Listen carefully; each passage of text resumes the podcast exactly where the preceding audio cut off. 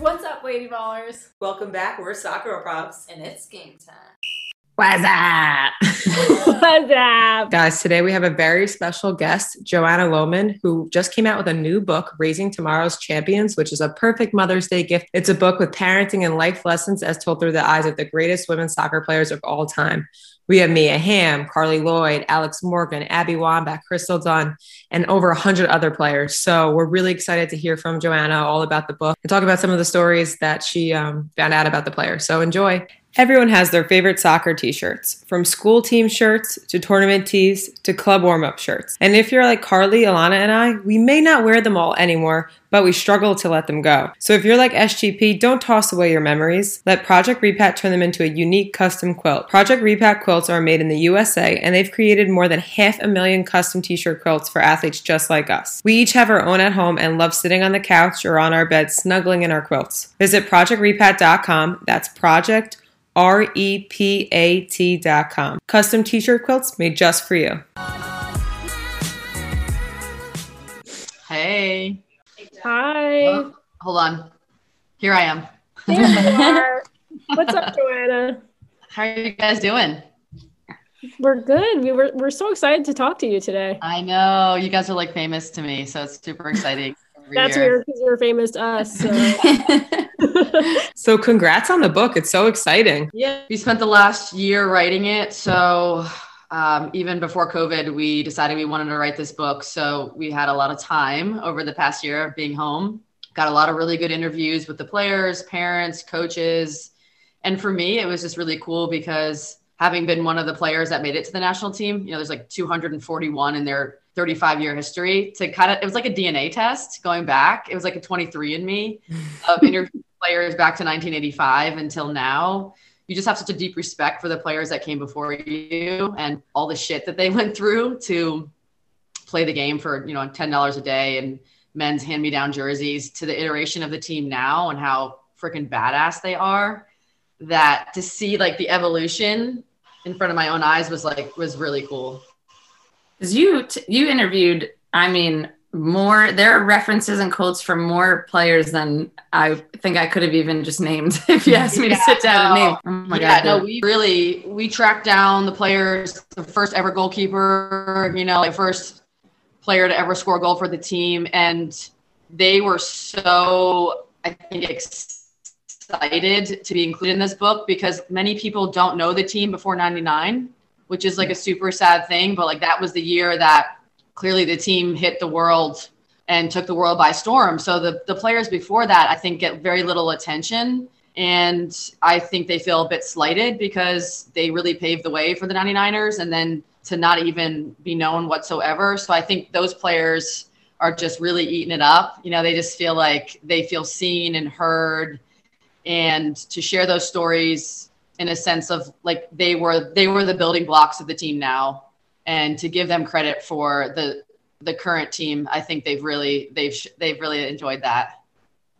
That's so true. If you really think about nowadays, the players have such a large platform at social media. Yeah. Like they are known to so many more people. And I can only imagine how those first players are, are now looking back and they're like, oh my gosh, I didn't even, first of all, I didn't even, barely got paid. And Yeah, and yeah. I also, no one knew I was playing. Yeah, So- it was sad.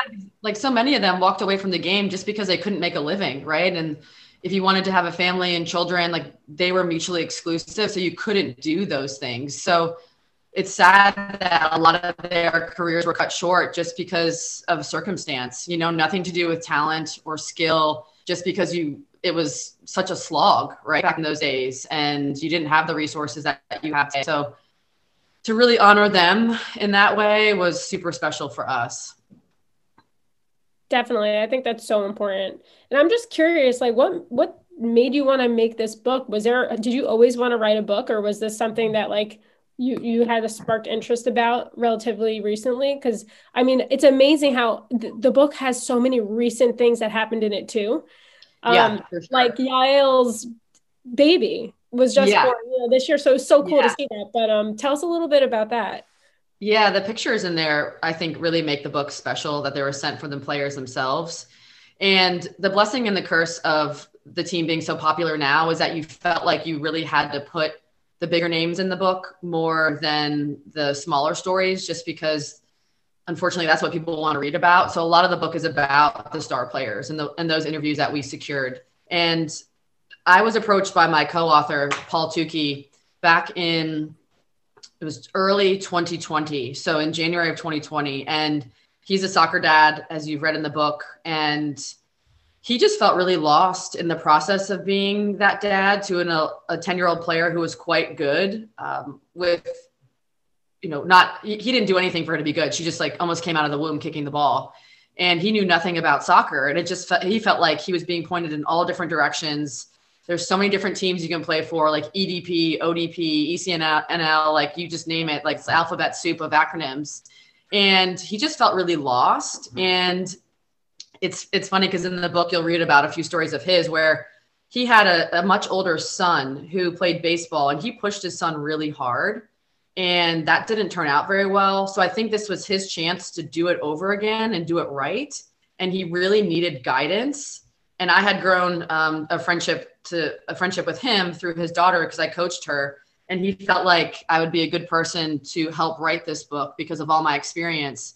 And I just felt like it was a super powerful story to tell because seeing how youth soccer has evolved and seeing parents now, I think, feel almost like imprisoned by the youth soccer system, right? Of, you know, should my, you know, daughter be playing six days a week, seven days a week? Like there's no balance anymore. And there's so much emphasis on winning. You know, to give you guys an example, I trained an 11 year old girl this morning and she's been super unhappy and her mom's telling me this and she said that her daughter's team is ranked if they win this weekend they're ranked 10th in the country and she's 11 years old it's like why are we ranking it, what does that even mean yeah and she was saying that the coach yells a lot at the players and she said to me i just want my daughter to make the high school team and I, I think this is what you have to go through to make the high school team and i just was like so baffled by that because first of all, I, I, always think to myself, you can be a demanding coach without screaming all the time at every player, right?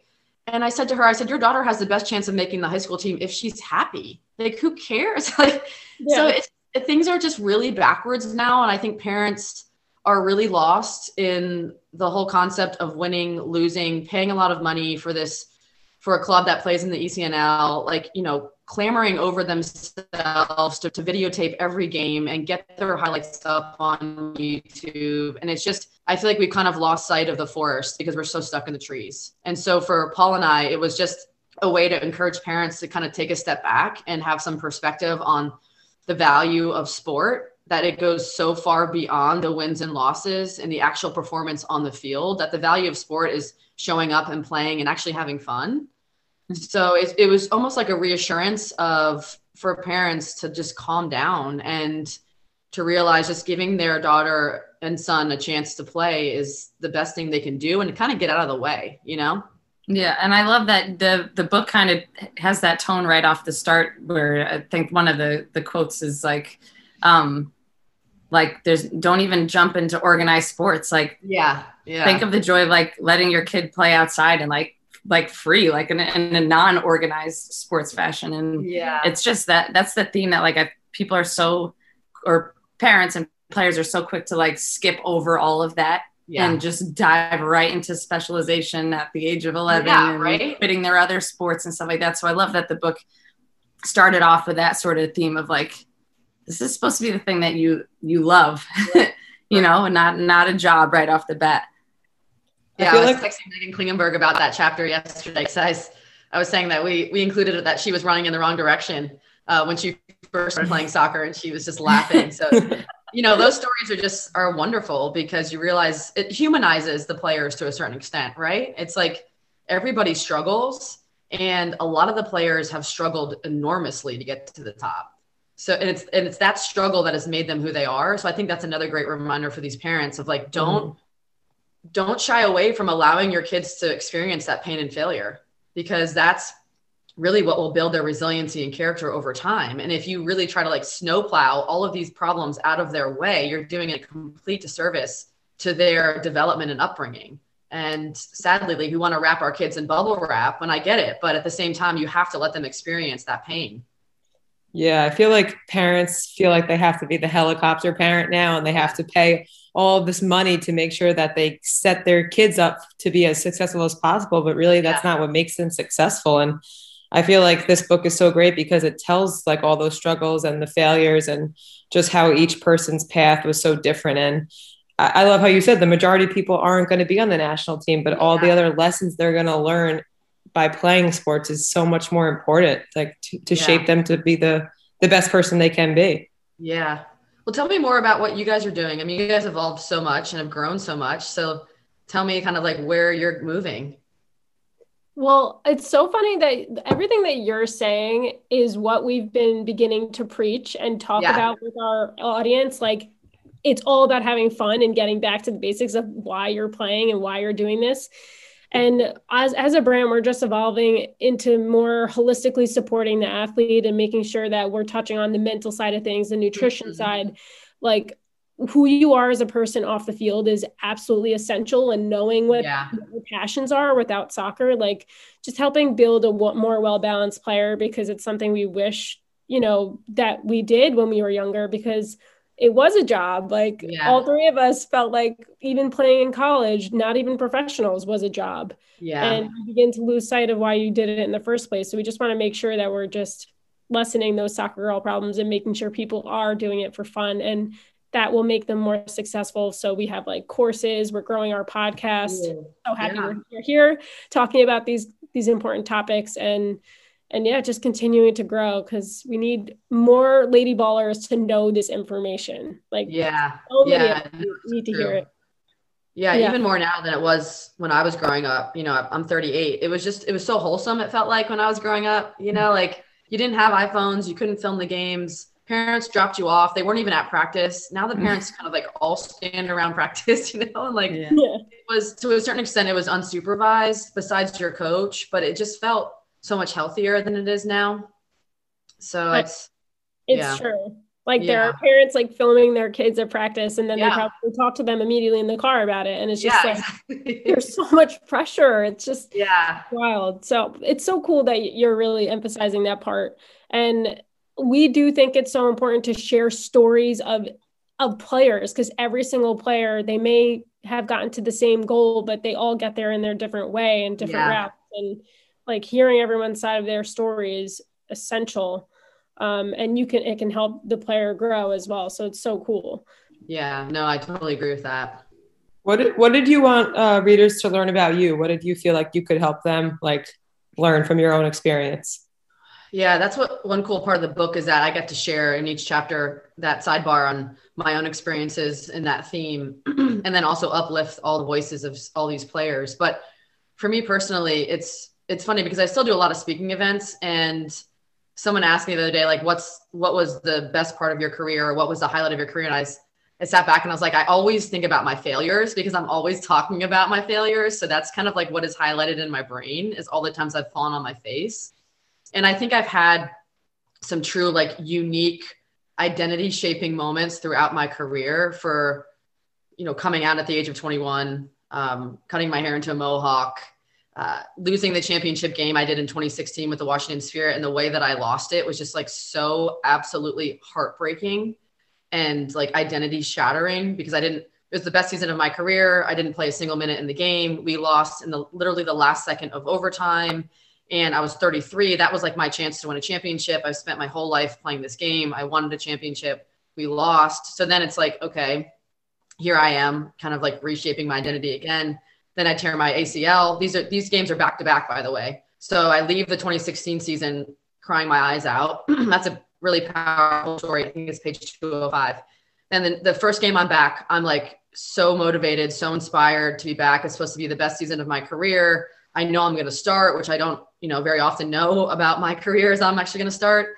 And then I tear my ACL 11 minutes into that game, you know? So it's like those, and then I retired in 2019. And so I just felt like I've had a very powerful and unique career in that sense of making it through two failed US leagues, playing in the third league, and then having so many situations where I felt like life built me up on this precipice where I was going to have this moment and then it took me out at my knees.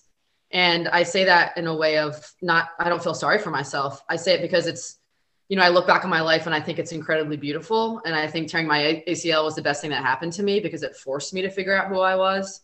So I think that's what I want people to learn from reading my stories is that, first of all, it was hard as hell.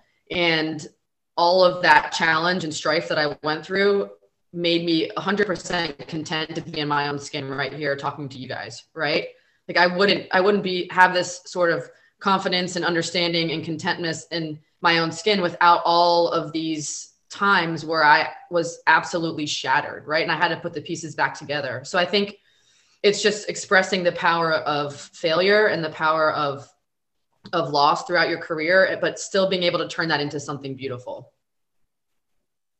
I love and I that. think I was going to say I think that that is everyone wants the easiest the the Yeah. path of least resistance right Yeah. and then and it's just it's I always say this every podcast that it's like reassuring and this is sounds negative but to hear about your failures Yeah. to hear about all these people's times where they fell flat on their face like you're saying because not only does it humanize you but I, I really do think that those failures are the reason why these people Yeah. have made it to the top because if you you don't experience that and it goes the same way with if parents are paving the way for their kid or their the parents are creating the path of least resistance for their kid they can get them to maybe you know get them all the way onto their division one team but then when it's time for the parent to step away Yeah. that kid doesn't have their own two legs to stand on anymore so it, Right.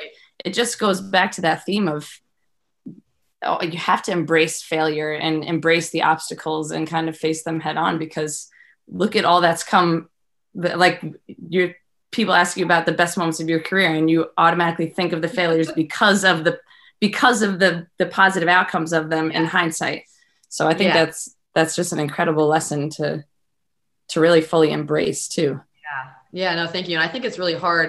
You know, one of my favorite chapters is chapter six. It's actually the parenting chapter, and I I don't have any kids yet, so it's it's almost funny for me to feel that way about that chapter. But Yael's mother speaks so honestly about Yael's career and how it's a great story in there, and how Yael was maybe like 14 or 13, and she calls her mom, and she's at a like a regional team event, and tells her mom that she didn't make the regional team, and her mom like hangs up the phone and just starts sobbing. And it's the parents just take on so much of that for, for their children and they feel so strongly those emotions. And i think that was so amazing to hear from her because she's like these are my issues to deal with right? Mhm. like as a parent i i have to take this on. I can't dump it on my daughter right? She's handling it better than i can. And i've heard that a lot from parents is how hard it is to watch them go through that and not want to take away that you know that pain and that discomfort and just to let them sit in it because kids are resilient right? Like we're all resilient. We're going to bounce back from that. It's actually the parents who have a harder time I with know. it It's so funny you brought that up because I've always said this to my sister that I don't want my kids to deal with my baggage. Like I Yeah, don't want yeah. to put that on them. My like my parents did it to, to us, like Yeah. you know, and everyone gets it. So it's just so cool to hear that she admitted to her, to it Mhm. and because parents sometimes they they they might need to hear it. They might need to hear it from another person to see that that might be what they're doing to their kid and not realizing it. And of course it all stems from them loving them so much Yeah. but it's like something gets lost in translation and the kid feels like a failure if they're like critiquing every move that they did at the game. Yeah no, And- And I feel like a big part of that is dis- is feeling like they're disappointing their parents, even when the, that's the last thing the parent is feeling. The Yeah. parents Right. feeling it's for the kid, but then every time they make a mistake or they do something, they look up to see their parent on the sideline. Like it's like instinct for so many kids. yeah It's Yeah, like it's, so it's true. hard though. It's how do you? I mean, what did you learn from? Like, did did the Yael's mom have any advice on that? Like how to how to change that? Yeah, and I think that's something my parents struggled with, right? When they watched me throughout my career, and I was in certain times where I was really down or really sad, and you know, they would say to me sometimes, "Why don't you just like stop playing soccer?" Right? It just seems like it's not giving you the rewards that oh, for all the work that you're putting in, and I just it never fathomed to me to stop playing, right? So it's I think for Yael's mom, it's just you know you have to kind of swallow that. You you deal with it yourself you trust that your children can guide their own path and you just don't dump that baggage and guilt on your kids because that's really your own issues to deal with and good for her for having that self-awareness you know to, for to be able to say hey this this is really hard for me, but I'm going to put on a brave face for my children because that's what they deserve and that's what they they expect. And you know, I'm sure some like deep breathing and some some meditation and some therapy is good for parents, but just being able to talk about it, I think like we talked about mental health of being able to say it out loud and discuss it maybe you know with her husband or with her peer group, but just not exposing our children to that. So you interviewed a, a bunch of players and kind of heard about their experiences with their parents growing up. Are there any favorite parenting pieces of advice that you've kind of heard from all these interviews that you've done? Yeah, I think we interviewed Alex Morgan's mother, and that is also in the parenting chapter, chapter six, and just different ways that parents uh, motivated their kids in their youth. Alex mm-hmm. Morgan's family had like an incentive program. So if their kids did she came from a, a family of four girls. So she was the youngest. And if they did, you know, well in school or did their chores, they got points, and all those points could be used as incentives as they got older. And by the time that Alex was 16 years old, she had amassed so many incentives that her dad had to buy her a Lexus, which I just think is like, first of all, hysterical, and second of all, just like so such a statement about Alex Morgan that she would rack up enough incentives to, to score a Lexus when she turned 16. and, you know, stories like that. And also there's so many different ways that, that parents, you know, really help their kids on their own journey, right? There was no one set way of a parent saying, this is, this is the cookie cutter answer of how you raise your child you know, some parents offered incentives. Um, Abby Wambach's dad, you know, bribed her with for goals, and didn't she, all of our parents? yeah, I'll, I'll, buy you ice cream. If yeah, I'll yeah, get ten dollars every goal you score. so it's interesting, and you know, having interviewed Abby on her four year anniversary of her sobriety, and she's you know the stepmom to her and Glennon's children now. She was like, we would never do that for our kids, right? Like we would never incentivize them to do something. Uh, but it was just something that worked for their family. So I think it's really important for parents to uh, understand that they can take advice, but they also have need to trust themselves and and really know their child and get to know their child and what works for them. I love that. Are there any other stories or lessons from the book that you want to shout out? Like anything that comes to mind that was super powerful? I think uh, chapter 19, which is on leadership, I think that's a really powerful chapter. Uh, it includes a lot of the most successful players and, and Abby Wambach is one of those players. And it was just, it was a real joy to interview her because she's, um, have you guys read her, her books? Yes. Yeah. I mean, her first book was just absolutely incredible, right? Just like so raw, so real. And then to know that she's now in the position of a parent, uh, I think is, is a really cool transition for her because she's starting to now see the game from the sideline and see the game from an eye of a parent. So she really gave some incredible advice on what to do if you're driving home with your child after their game. You know, the first thing is you say is, I, I loved watching you play today. The second thing is you pick out one play in the game that you really appreciated, something that they did. You know, you could say, I love that you were the first person over to high five your teammate who scored the goal. And then the third thing was asking them a question. You know, did you have fun? Something lighthearted, right? Not something that's going to critique their their play for that game. And you know, looking back on her career, just her moments of leadership. I don't know if you guys remember, but the last game before the 20, 2007 World Cup, um, actually was the Olympics or World Cup. She breaks her leg in the last game against Brazil, right? And in the ambulance, she tells the story. She calls Lauren Cheney on the phone, who's next up behind Abby, who has basically an alternate spot and tells her to get ready. She's like high on drugs because she's she's broke her leg, and she calls Lauren and says, "Get ready, like you're going to, you're the next one in." And it's just like these little moments of leadership from all of the players. Like I told you, guys really sets the tone and sets the foundation for who the team is today, and just the authenticity, right? The authenticity that these players exude on and off the field has enabled them to become absolute rock stars now who completely shape like norms, society. They're pushing boundaries. Megan Rapinoe's tweeting back at President Trump, you know, things like this that is really groundbreaking for women. And they are setting the tone, not just for women's soccer, but for all women around the world in all sports. And to see them do that with such authenticity, with so much badassness, and truly embracing each other on and off the field, I think is just a lesson for all of us that, you know, you're going to be your best self, athletically speaking, personally speaking, when you are your authentic self and you're your true self. And I think that's so important for kids to know is that the struggles of youth, of trying to fit in, of trying to, you know, really find yourself once you do and once you're able to be your authentic self bravely and boldly look at what you can accomplish. Like look at what these women have done.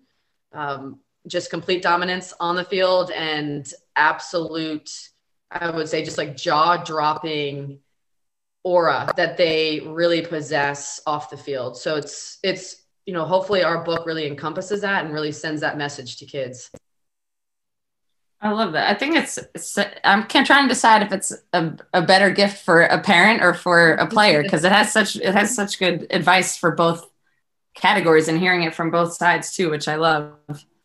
Yeah, no, I appreciate you saying that. Yeah, we were we were saying it'd be a great Mother's Day gift. So where can everyone buy the book?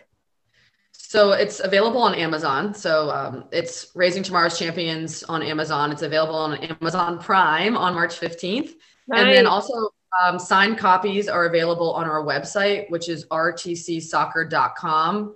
And yeah, it's it, it would be a great gift for mothers for Mother's Day. You know, we're always trying to search for that perfect gift for our for our moms and um, a great gift for kids, parents, and coaches, mentors, anyone who's a fan of the game are really going to love like all the nuggets that you get to learn from the players themselves in this book. So many nuggets in this. I've book. already That's learned a- a nugget. I've already learned a nugget. Thank you guys so much. Thank you so much. Have a great Thank you. day. Bye.